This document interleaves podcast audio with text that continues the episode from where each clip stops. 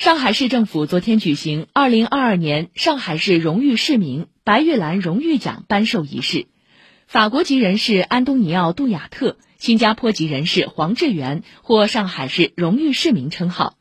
意大利籍人士卡西莫·班比等10人获白玉兰荣誉奖。上海市市长龚正为获奖者及代表颁授奖章、证书，并会见了荣誉市民。副市长宗明致辞并参加会见。